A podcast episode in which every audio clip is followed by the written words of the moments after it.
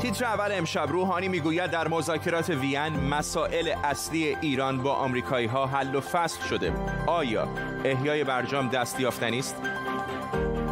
ناو ایرانی خارک بعد از آتش سوزی در آبهای جاس غرق شده. حادثه یا خرابکاری؟ و آیا محمود احمدی نژاد رو در روی خامنه ایستاده؟ امشب یاران و کابینه او رو زیر ضربی می‌بریم. به تیتر اول خوش آمدید.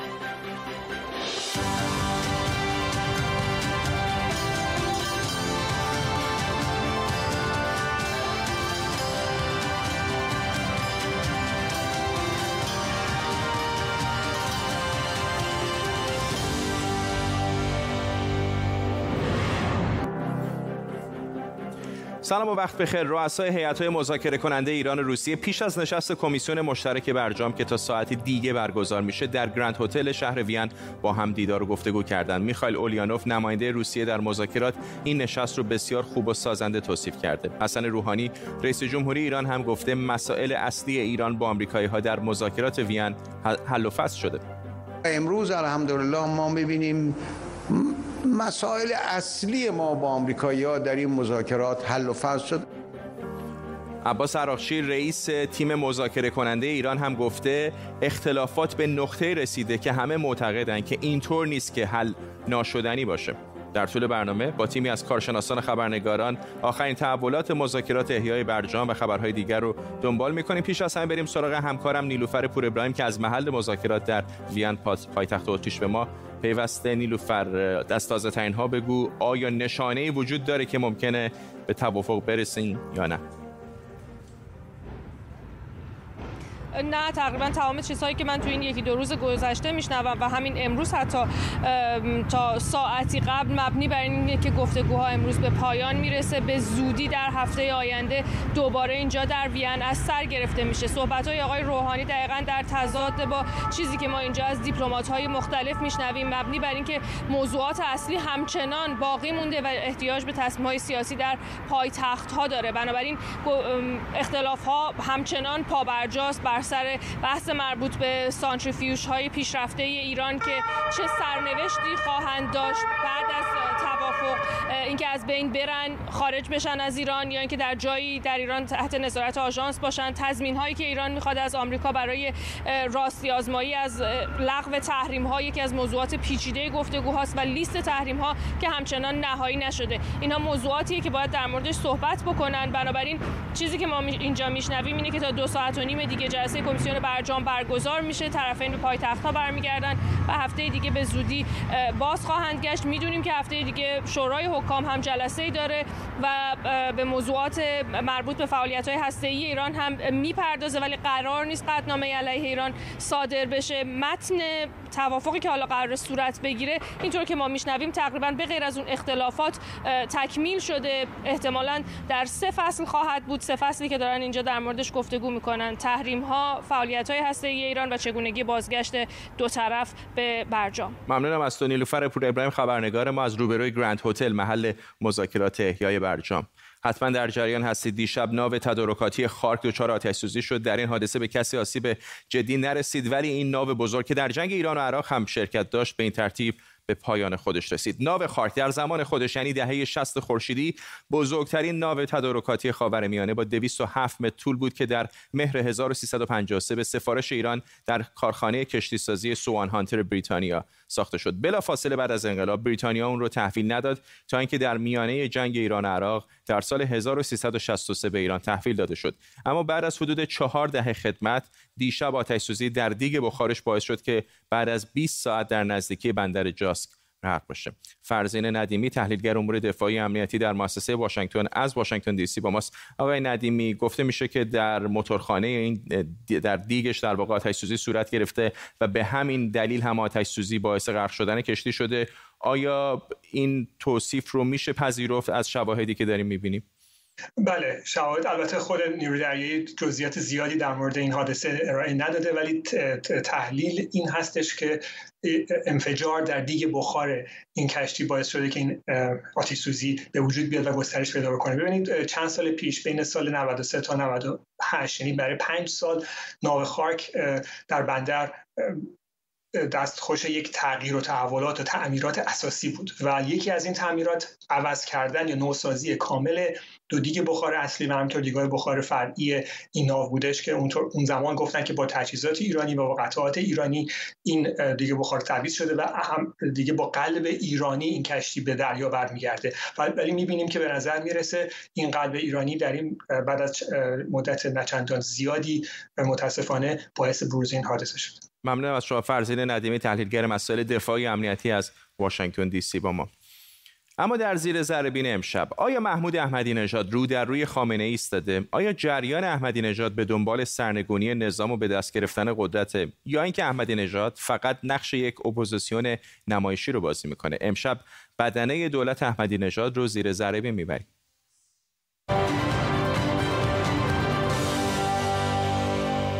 سال 1384 احمدی نژاد حکم ریاست جمهوری رو از رهبر جمهوری اسلامی گرفت و به دستان او بوسه زد. سال 88 دوباره رئیس جمهور شد و به جای دستانش به شانه خامنه ای بوسه زد. سال 92 و با پایان دوره احمدی نژاد او با حکم علی خامنه ای عضو مجمع تشخیص مصلحت نظام شد حکمی که تا همین الان هم باقیه. اما بر سر بدنه دولت محمود احمدی نژاد چه اومد؟ وقت ما اجازه نمیده همه مدیران اجرایی او رو دنبال کنیم. بازه های زمانی رو بنابراین کوتاه گرفتیم و گاهی از روی اونها پریدیم و حسابشون نکردیم. بذارید با منوچهر متکی شروع کنیم. این مسیر متکی قبل از احمدی نژاد رئیس کمیته روابط خارجی کمیسیون امنیت ملی مجلس بود. وزیر امور خارجه احمدی نژاد میشه و بعد از اون از سال 89 تا الان با حکم علی خامنه ای معاون بین الملل بیت رهبریه. بریم سراغ مسعود میرکاظمی. منتقدانش میگن ضربه ای که در دوران وزارت نفتش به ایران زده شد جبران ناپذیره.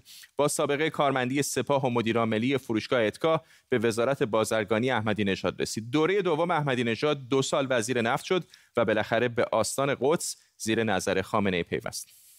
بالاخره ما یه رابطه دیرینه با دکتر احمدی نژاد داشتیم. الان درست ارتباط نزدیک نداریم همدیگر رو نمی‌بینیم ولی الفتمون حلقمون قطع نشده. هنوز با نجات علاقه داریم؟ هر موقع ببینیم ما همدیگر رو در آغوش می‌گیریم. پرویز فتا تو همین ویدیو که دیدید احمدی نژاد رو یار دلنوازش خطاب می‌کنه. بذارید مسیر فتاح رو از آخر شروع کنیم. الان رئیس سازمان بنیاد مستضعفانه که زیر نظر مستقیم رهبره پیش از اون با حکم خامنه رئیس کمیته امداد و سال 84 تا 88 هم وزیر نیروی احمدی نژاد بود. نام این آقایی که الان می‌بینید با مسکن مهر گره خورده علی نیکسات وزیر مسکن و شهرسازی احمدی نژاد جالبه بدونید نیکسات سال 96 رئیس ستاد انتخاباتی رئیسی بود و بلافاصله بعد از اتمام دولت رئیس هیئت مدیره گروه توسعه ساختمان تدبیر وابسته به ستاد اجرای فرمان امام زیر نظر خامنه شد. الان هم که نایب رئیس قالیباف در مجلسه. علی اکبر مهرابیان وزیر صنایع احمدی نژاد از 86 تا 90 او هم بالاخره به ستاد اجرایی رفت و به صف کسانی پیوست که حالا زیر نظر مستقیم علی خامنه کار می‌کنند و این هم مسیر حرکت وزیر تعاون احمدی نژاد محمد عباسی. بعد شد سرپرست وزارت ورزش و جوانان احمدی نژاد و خلاصه او هم با حکم خامنه ای به کمیته امداد رفت. به قول خود آقای دکتر احمدی نژاد که واراگاه شما مثل مرد کار دکتر. البته به نظر من در این کشور زنان مثل مردان کار می‌کنن. و در هر جا که باشم خدمتگزار این مردمم. امیدوار هستیم که در هر جایی که باشیم خدمت کنیم انشالله مرزی وحید دستشردی تنها وزیر زن کابینه. از سال 88 تا 91 وزیر بهداشت احمدی نژاد بود. بعد از وزارت با حکم علی خامنه ای عضو هیئت امنای کمیته امداد شد. اخیرا هم خانم دستشردی رئیس هیئت امنای بیمارستان عدل هم شده. بیمارستانی زیر نظر قوه قضاییه و جنب زندان اوین. اما قبل از اینکه سراغ معاونان رئیس جمهوری سابق بریم بعد نیست به رستم قاسمی هم اشاره کنیم که برای ریاست جمهوری همین امسال هم اتفاقا ثبت نام کرد. البته بعد انصراف داد. از سال 86 تا 90 در سپاه فرمانده قرارگاه خاتم الانبیا بود. از سال 90 تا پایان کار دولت دهم هم وزیر نفت شد. ماجرای گم شدن های دکل های نفتی هم در دوره وزارت رستمی اتفاق افتاد. بعد از وزارت به بنیاد تعاون سپاه رفت و از سال 97 به نمایندگی از سرمایه گذاری پارسیان وابسته به بانک پارسیان رئیس هیئت مدیره گروه اقتصادی مفید مرتبط با تشکیلات اقتصادی بیت رهبری شد. امیر منصور برقعی معاون برنامه ریزی و نظارت راهبردی احمدی نژاد بود و بعد شد معاون رئیس جمهور در برنامه ریزی و نظارت راهبردی و بعد هم معاون اقتصادی وزیر امور خارجه. سال 94 قائم مقام رئیس کمیته امداد شد. سال 98 از کمیته به بنیاد رفت و قائم مقام رئیس بنیاد مستضعفان شد. از سال 98 عضو هیئت مدیره بنیاد علوی وابسته به خامنه ای و از پارسال هم رئیس هیئت مدیره شرکت سیاحتی پارسیان شرکتی که صاحب مجموعه هتل پارسیان و بار پارک ارم و تلکابین های توچال و باشگاه ایرانیان دبی اما بالاخره اگه بخوان ادامه بدن به بحانه های گوناگون متهم بکنن. همکاران من رو در کابینه خب اینجا دیگه من وظیفه دارم هم قانونی هم اخلاقی هم وظیفه ملی که بالاخره بیستم و دفاع بکنم از همکاران خودم در کابینه در واقع کابینه خط قرمزی است که اگه بخوام اونجا دست اندازی بکنم دیگه من باید وظایف قانونی خودم رو انجام بدم.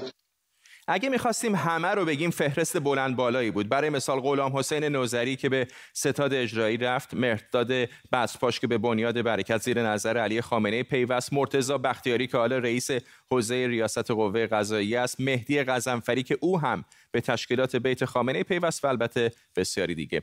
اما با رئیس بانک مرکزی دولت احمدی نژاد اجازه بدید این فهرست رو خاتمه بدیم. محمود بهمنیم اختلاس معروف 3000 میلیاردی در زمان او اتفاق افتاد. نرخ ارز در دوران او چند برابر شد و تورم بیشتر. با همه این سوابق او حالا رئیس هیئت مدیره گروه سرمایه‌گذاری تدبیر وابسته به ستاد اجرایی فرمان امام زیر نظر علی خامنه ای آقای رئیس جمهور ما هم که به همدلله پر انرژی و خستگی نشناس حقا. به پای ایشون دویدنم خیلی سخته. خدا کمکتون کنه بتونید پای پای ایشون بدوید. برسید به مقاصدتون. واقعا کار دشواری است. چون خیلی زیاد زحمت می‌کشن زیاد تلاش می‌کنن. به همدلله پر انرژی هم هستن. خدا رو شکر. نمیادم به ظاهر ایشون این همه. با رهگیری سیر مسئولیت های وزیران و معاونان سابق احمدی نژاد می‌شدید که مقصد بسیاری از اونها به بیت رهبر جمهوری اسلامی ختم شده. خودش هم که با حکم علی خامنه ای عضو مجمع تشخیص مصلحت نظامه. آیا میشه احمدی نژاد رو در مقام مخالف جمهوری اسلامی جدی گرفت؟ یا احمدی نژاد تنها نقش یک اپوزیسیون جلی رو برای تماشاچیان بازی می‌کنه؟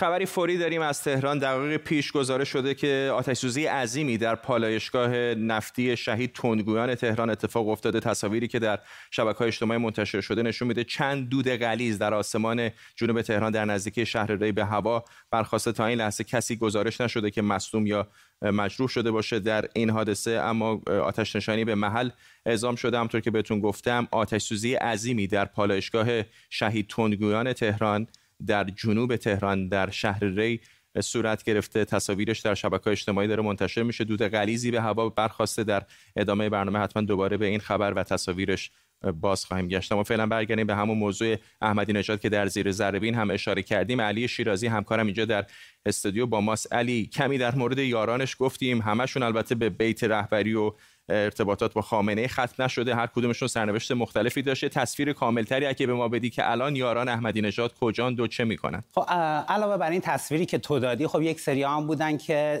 در واقع راهی زندان شدن. از جمله اونها میشه به رحیمی معاون اولش اشاره کرد میشه به حمیدرضا بقایی اشاره کرد میشه به جوانفکر رو حتی عبدالرضا داوری اشاره کرد. و حتی آقای مشایی که پر سر ترین یار احمدی نژاد بود او هم دستگیر محاکمه و زندانی شد. هرچند که الان از سرنوشتش واقعا اطلاعی در دست نیست که تو زندان هست نیست. کجا هست اما این نشون میده که این افراد سرنوشت های متفاوتی داشتن. یعنی اونهایی که عرض ارادت کردن با آقای خامنه‌ای با حکم او در نهادهای زیر مجموعه او مشغول به کار شدن و اونهایی که مواضعی مثل خود آقای احمدی نژاد داشتن در واقع مورد غضب قرار گرفتن و راهی زندان شدن.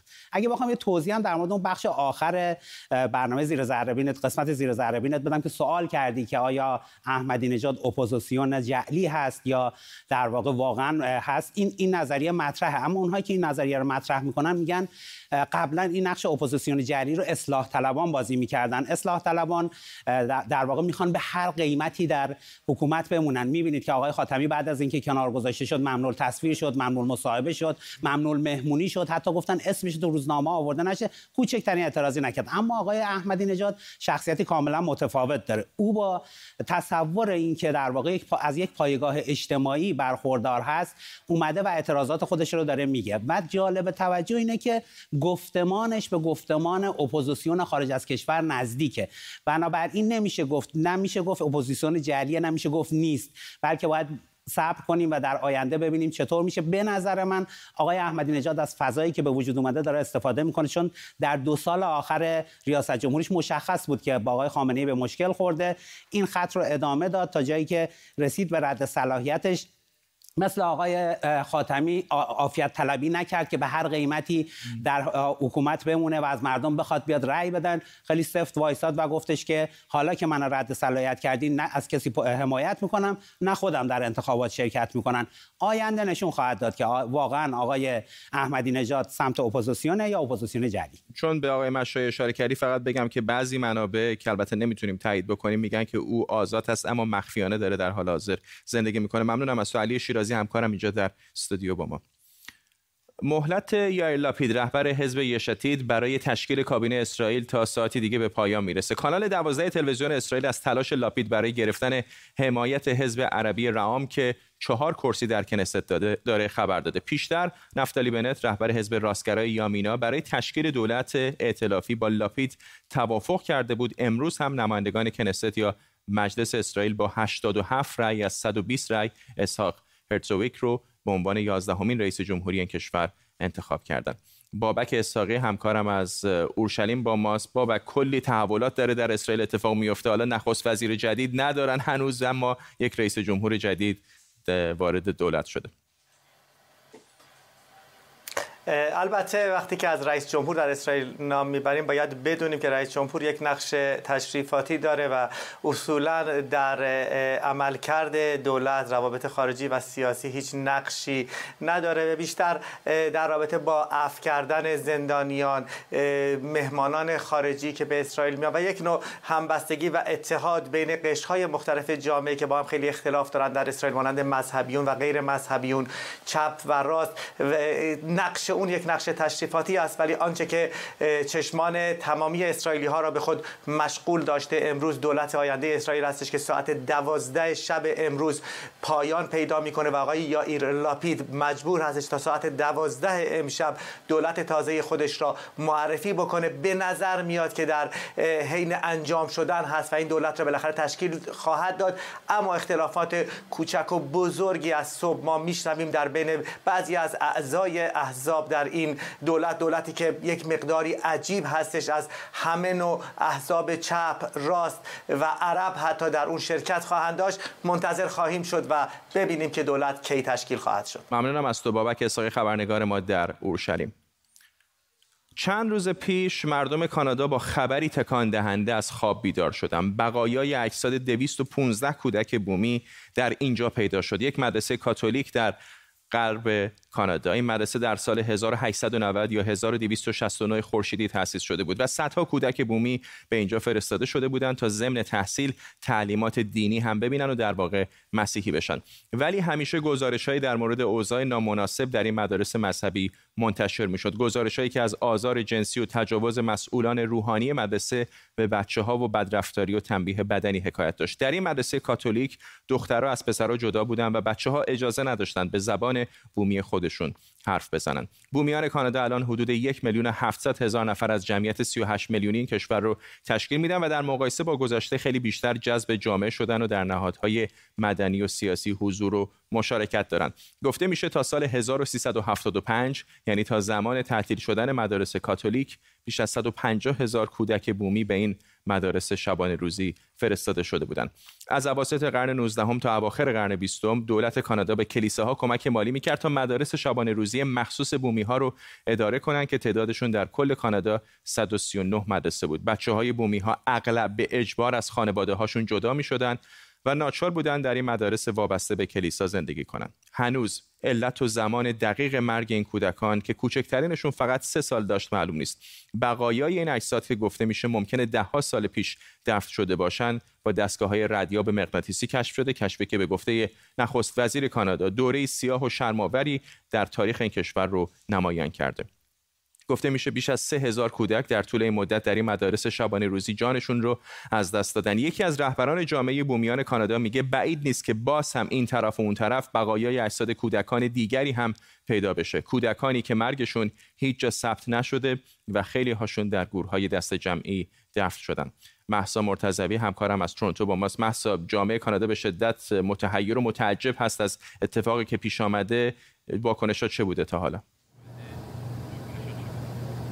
Far فرداد مجمع بومیان کانادا در درخواستی از دولت کانادا خواسته تا گورهای دست جمعی و گورستانهای اطراف مدارس بومی رو جستجو بکنن به دلیل اینکه ممکن هست تا 6000 کودک از 150 هزار کودکی که در طول این سالیان در این مدارس تحصیل می‌کردن در این جاها به خاک سپرده شده باشن بدون اینکه هویتشون مشخص شده باشه. از طرف احزاب مختلف واکنش های زیادی دیده شد. حزب محافظه کار کانادا رهبرش ارینوتول گفت به عنوان یک پدر برای من خیلی سخته که بتونم تصور بکنم که فرزندی از خانواده جدا شده و دیگر به خانوادهش برنگشته. بومیان کانادا که در این مدارس تحصیل می‌کردن خیلی هاشون هنوز زنده هستن و در رسانه های مختلف آمدن و صحبت کردن و یادآوری کردن خاطرات خیلی تلخی را که در این دوران داشتند و گفتن ما همیشه این زمزمه رو در مدرسه میشنیدیم که اجسادی در مدرسه دفن شدن ولی این